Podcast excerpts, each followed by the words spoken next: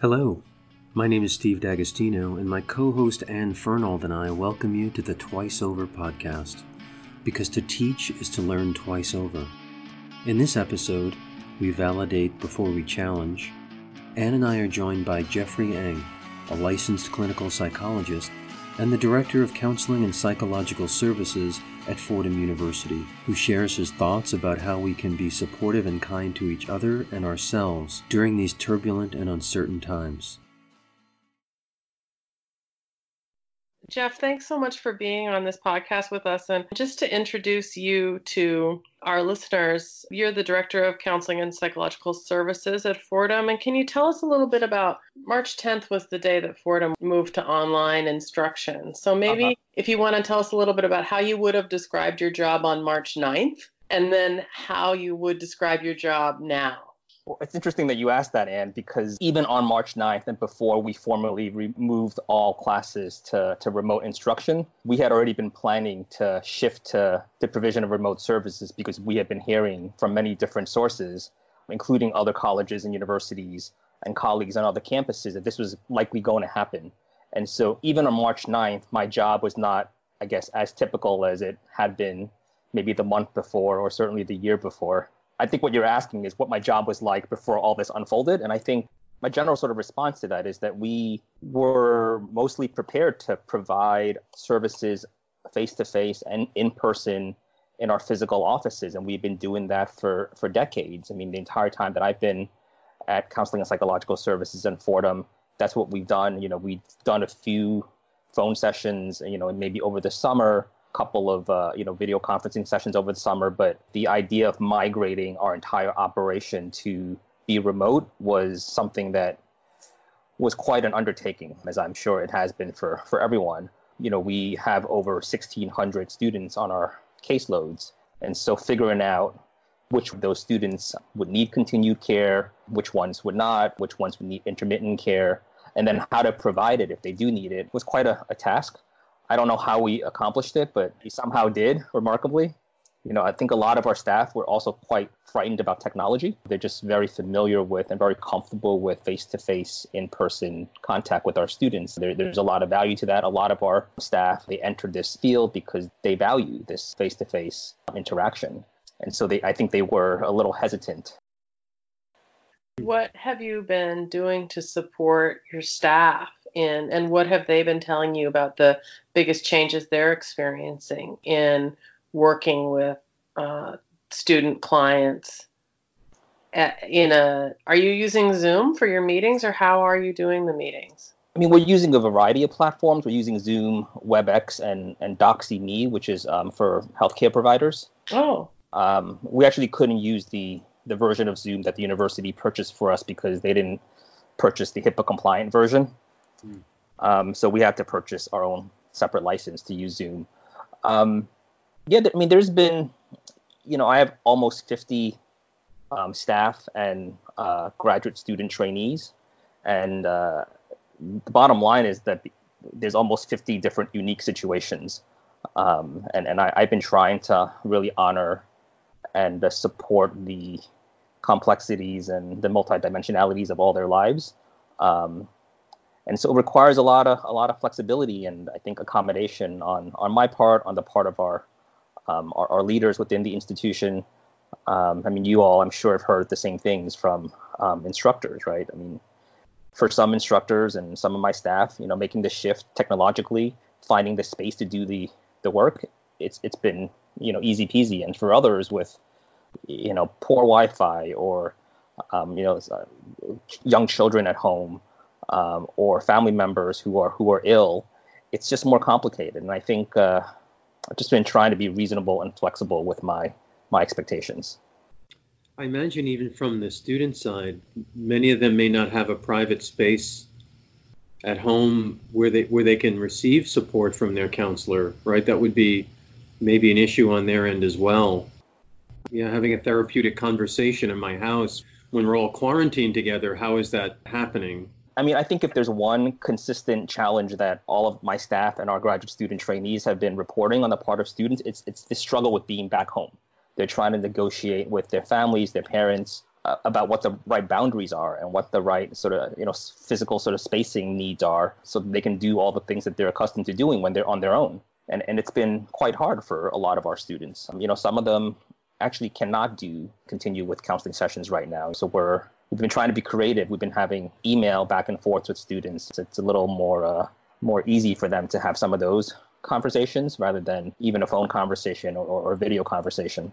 Can you talk a little bit about what we're losing by not being able to be with other people or only being able to be with the very narrow band of people with whom we're self quarantined?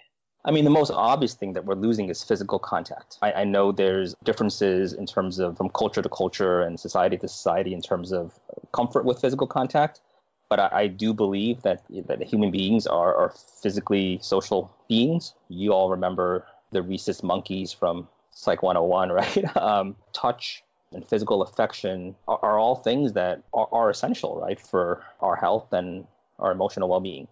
And that cannot be replicated through through Zoom or, or WebEx or Skype, unfortunately. So that's what comes to my mind right off the bat. And then I think there is this interpersonal, you know, sort of resonance. You know, I'm not even sure what other word I can use, right? That that we can only sort of pick up on and experience when we're with someone in person, picking up on you know nonverbal bodily cues, recognizing when we need to pause and be reflective of and mirroring of someone's experience. So some of those things we, we can't do as well when we're right. using the phone or, or Skype. Jeff, I remember I came to see you. I'd never been to your office before. What I noticed was you had this soft yellow light bulb mm. and this really nice comfy chair that I sat in and this lovely rug and it was like such a warm and welcoming space. When you're talking, I'm, I'm conjuring that visit, and and Anne and I have been talking about the physical components of teaching, and we also discussed the physical spaces in which teaching takes yeah. place. But I think in your context, maybe that's equally important that you can construct this safe environment that you can't really do through a Zoom it's just much more difficult. I mean, you know, we're obviously trying to do our best to replicate, you know, some of that sense of physical and environmental safety, but it's it's hard because there are things we can't control. The word that I want to throw out there is intimacy. I think there is a sense of in- intimacy that is lost when we engage in, you know, purely um, screen-to-screen interactions. And, and, I'm sure there's a whole sort of neuroscience behind that, that I'm not familiar with, but I do know that there's a, a, a, level of sort of neural activation that occurs when we're interacting with someone physically and in person, face to face, that is not replicated when we're interacting with them through the screen. It's like watching a sporting event on TV versus being there in person. Right? Yeah. The experience, the felt experience is so different. The emotional experience is so different there's a level of connection, you know, with everybody there that you don't feel when you're watching it on the screen. I went to a hockey game one time. Uh-huh. I don't care a thing about hockey. Watching hockey live is so exciting. You exactly know, right. Really cold and everyone's super riveted. Yeah. And I could never watch a hockey game on TV. But right. if you invite me to a live hockey game, maybe not a Rangers game, but a live hockey game, so into it. Exactly, exactly, right. When the NBA was contemplating playing games without fans in the in the stadiums, I mean, no, nobody wanted that, even though it was a somewhat creative solution. It, yeah. it did seem for a minute like that might work, but right. It's interesting how unappealing that was. Yeah. One of the things that I've been hearing, or we've been hearing a lot from students, and maybe you've been hearing the same thing in regards to their sort of academic experience right now, is that it feels like it's optional. That's the word that we've been hearing a lot. They're reporting that it feels like it's optional because of how it has intersected with their their home and family lives, which historically has been more boundaried and separate from academic life as a college student. Even though they, they recognize intellectually that it's not optional, emotionally they feel like it's optional. That's really interesting. This I've been doing a check-in with my mm. students at the beginning of every class. So I'm meeting my class synchronously at the same time mm-hmm. that we had regularly met. And I start every class just by asking them to say what's been hard and what's getting them through. And we're in what week three of this um, online instruction. And someone very early on said, the work is really piling on and it seems like it's multiplying. It's very hard to do it. A lot of them, I think, I mean, in a kind of, you know, in my lay person's sense, are experiencing some low grade depression. So there's a lot of self reporting of sleeping 10 hours. We had a lot of students who were exhausted. I mean, this happened right at midterm, so it's natural that they had a sleep deficit. Three weeks later, to still be sleeping 10 hours is unusual. They're sleeping a ton because they can, bored and sad.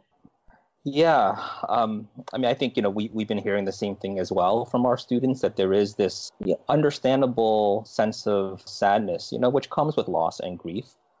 There's a sense of feeling melancholic and dysthymic and just down. They're still processing what abruptly happened to them two, three weeks ago and all the losses and disruptions that came with that. And so it, it will be understandable that they, it will be harder for them to sort of stay motivated, right, to, to do some of the work that's required of them. Uh, intellectually, they know they still have to do the work, but uh, emotionally, figuring out how to how to process that so they can actually do the work has been hard. And that's why I kind of started off, you know, this this conversation with saying that I think one of the things that students most need right now is to give themselves sort of time and space, right, to to feel those feelings and trusting that over time it'll it'll pass. I think the challenge is that the academic pace has not really sort of slowed down while they're trying to navigate this. In fact, for some of them, it seems like it's picked up in, in many ways. Because with some of the asynchronous classrooms and learning going on, there are some students who are putting aside or procrastinating with the actual classes that they're supposed to be in, which right. if they were on campus, they would just be showing up, right? They would yeah. be absorbing new information and learning in that way. So that's been deferred too for some students. So yeah, it's not surprising to me that there are some students who are feeling way behind and don't know how to catch up. And, and I think it's important for us to be thinking about as a, you know, as an academic enterprise, like how we can support them through that, you know, while still maintaining academic standards, right?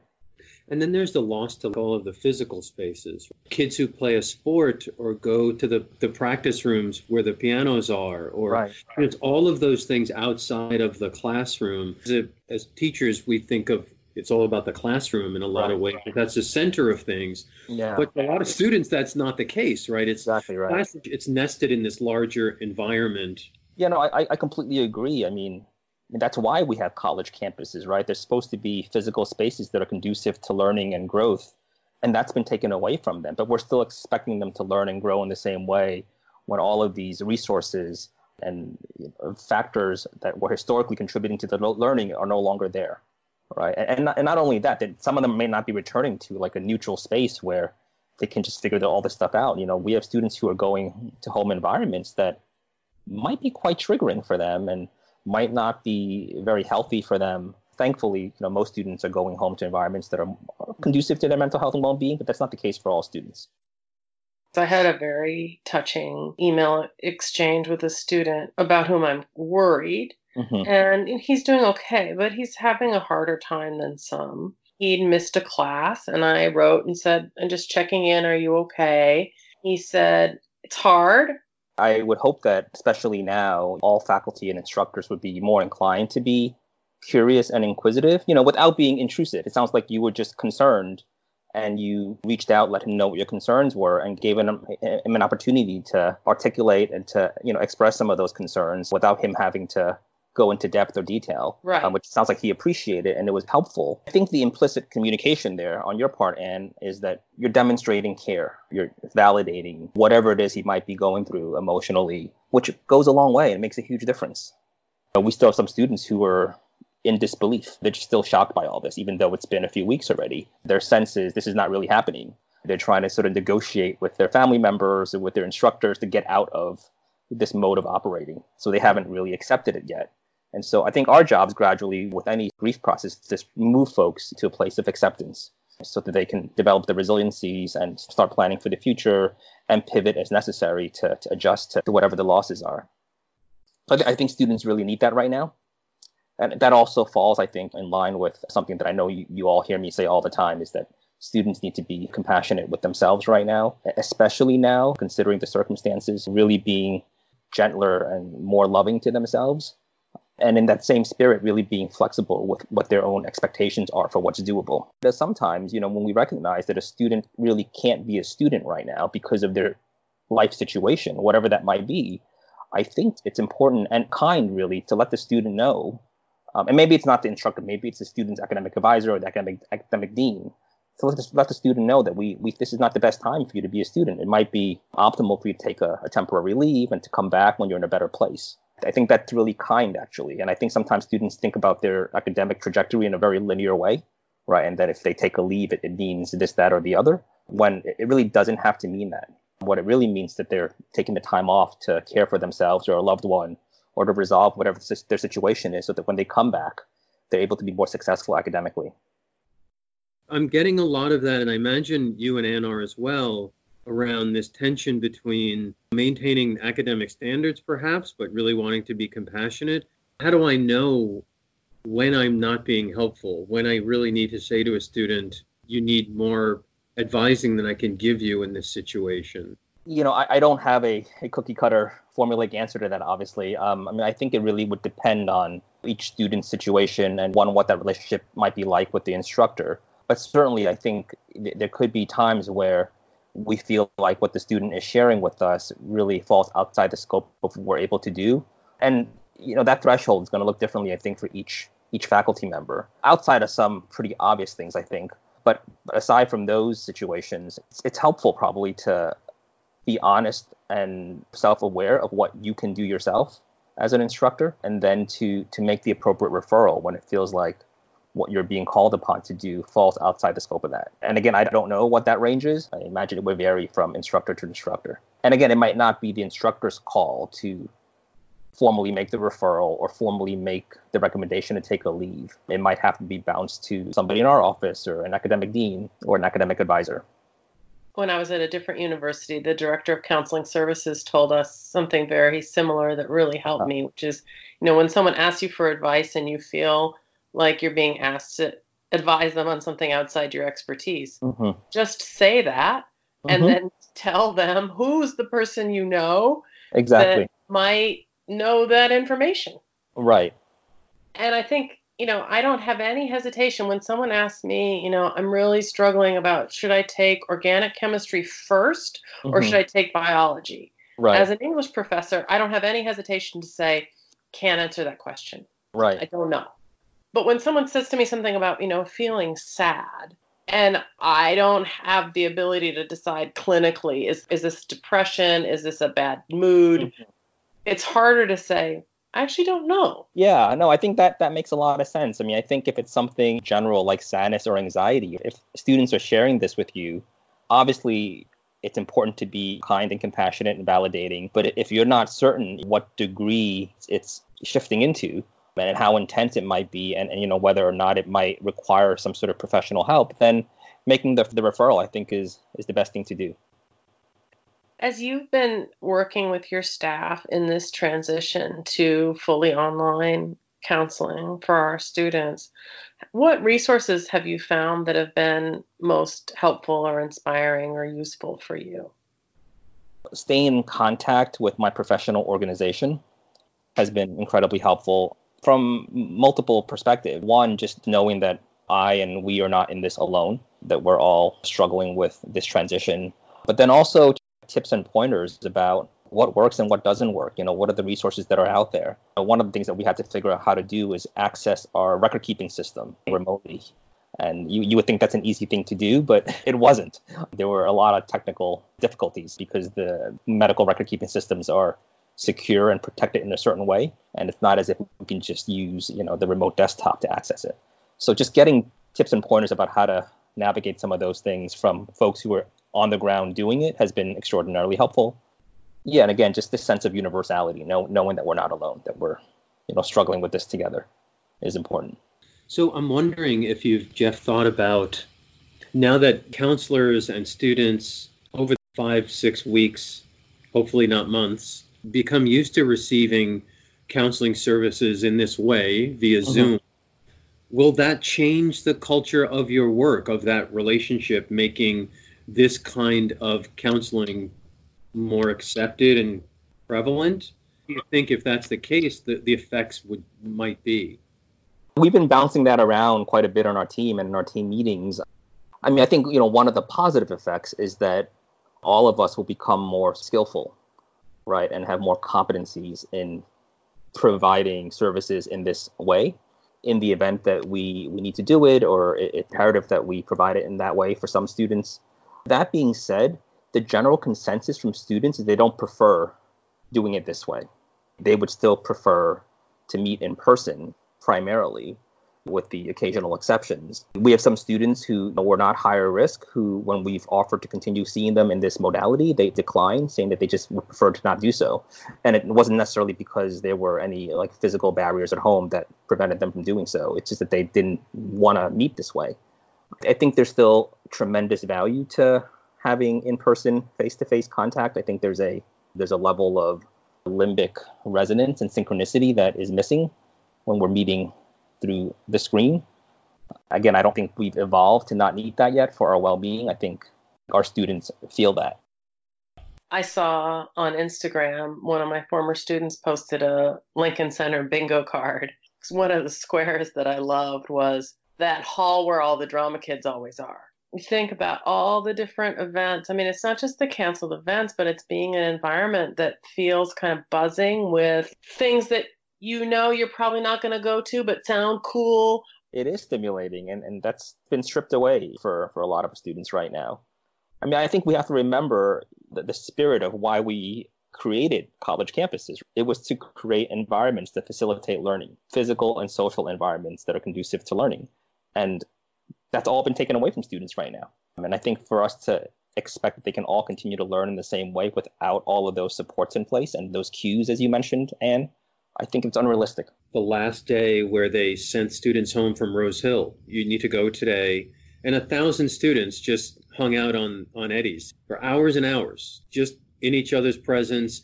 Is there going to be commencement? My buddies I wanted to connect with. There's all of these things. I was in this play. We are going to make that performance, or and all of that stuff that just sort of vanished, and then in the rush to try to continue the teaching and learning, which is really vital, in the absence of those other things that are just, for me personally, are the things that got me through. Exactly.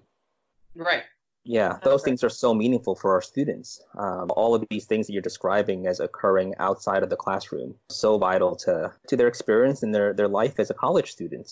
I mean, we have students who, as you said, were saying goodbye to, to friends, significant others, not really knowing when and if they'll see each other again that's really difficult. Right. Um, you right. know, we have students who are extraordinarily close to one another, not knowing when they'll see each other again. Seniors who are graduating, who were anticipating having a couple of more months to, right, to spend with friends and significant others and roommates and suite mates, who now don't know if they'll be able to sort of recapture that experience. I think the other thing that's extraordinarily difficult for our students, and you know, they they've not for the most part generationally been through some of this stuff, is not knowing when this will end. This sort of uncertainty about when things will return to a sense of normalcy.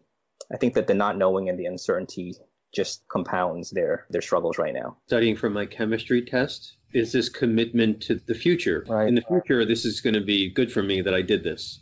Mm-hmm.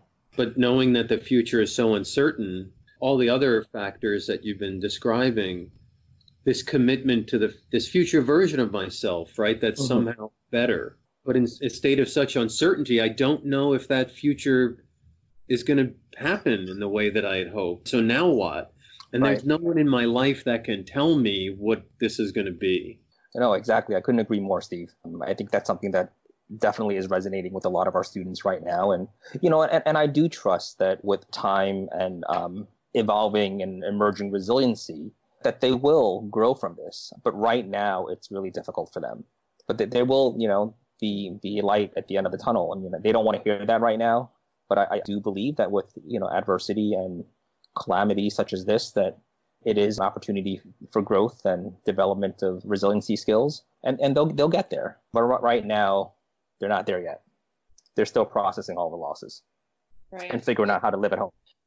One of the things that we have been wanting to ask all of our guests is to tell us a little bit about a teacher who really mattered to you and how they continue to kind of inspire you. So, do you have any teachers in your life that you think back on or that are particularly emerging as helpful to you in this moment? I went to Rutgers for my, my doctorate, and there was a uh, instructor there named uh, Nancy Boyd Franklin, whose uh, academic and research interests were on the intersections of diversity and mental health. And what, what I loved about her is that it wasn't simply like theoretical or pedagogical for her. She really invested um, in, in her students, especially her students of color, and translated everything that she was teaching and researching into her day to day interactions with students. She cared deeply for, for me and, and for the other students that she worked with and really demonstrated that each and every day. And it, you know, went a long way for me personally to know that there was someone in the academy who genuinely cared and was looking out for me. And I felt emotionally safe with her and felt comfortable enough to share with with her, you know, my struggles and challenges. And she knew so when it was appropriate to make a referral. And not not because she couldn't provide the care. I mean, she was a psychologist; she could have, but she also recognized that wasn't her role right? right. That fell outside the boundaries of her role because she was she was a faculty member, not not a clinician um, at the institution that we were at. So that's one of the folks that come to mind right away.